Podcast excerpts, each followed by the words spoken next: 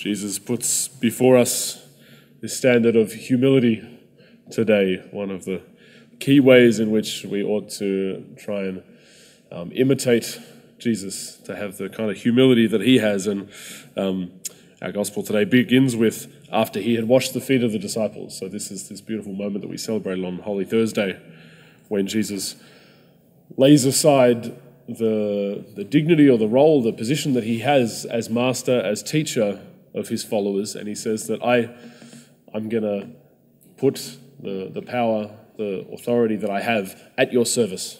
Instead of wielding it over you, I'm going to put it at your service. He uses, he uses whatever um, status he has to serve um, his disciples instead of holding on to that position. And it seems like he then says, I tell you most solemnly, no servant is greater than his master. So if the master has then made himself the servant, then what do the servants have to do to make themselves not greater than the master? It seems like there's a competition of you have to keep up with Jesus who keeps humbling himself, and you've got to humble yourself even more to try and to try and get underneath him. Um, but I think a beautiful way of looking at this is to think of that whatever Jesus has given us, whatever gifts um, particularly position God has given us in life, um, He gives us for the sake of His glory and for the sake of our relationship with Him. Um, and in humility, we ought to be able to um, accept that as much as it's a gift that He wants to give us and let go of that. Uh, that beautiful line from Job where he says, The Lord gives and the Lord takes away. And sometimes that means for us that the Lord gives and the Lord asks us to give away, to give up that which we have um, for the service of others, uh, which, when it's something good like status or um, a position of power or authority, that can be difficult to let go of. Um, but I think we find in our first reading today a beautiful example of that detachment from what the Lord has given because um, Paul and Paul and his friends, it says, Paul and some of the other uh, disciples are on mission and they've found their way to where is it? They reach Antioch. Um, and so they're, they're there to preach the gospel. That's, that's their um, aim in mind. And they go into the synagogue, into the, the Jewish um, place of worship where they're gathering to hear the law and teach. And I wonder what the reason was why the, the presidents of the synagogue actually invite them to come and teach. I say, is this, is this because they've heard of Paul's um, status as a, as a leading Pharisee of Jerusalem, that he's a man of great learning and they've heard of that?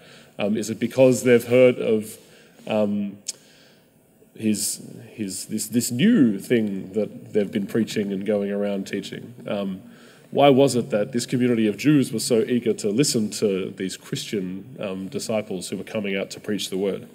Um, it may have been a rather confronting thing and a rather scandalous thing if, if these Jews weren't actually aware of the Christian message and they go, oh, here are some, here are some good Jews, who, um, Paul, a leader from Jerusalem, who can come and teach us. Um, let's give him a chance to speak. And then he comes with this radical new message that's going to um, upturn everything in their synagogue. But Paul wasn't afraid of, of uh, the scandal to his reputation. Um, he, he's on this mission with one purpose um, he's here to proclaim the gospel.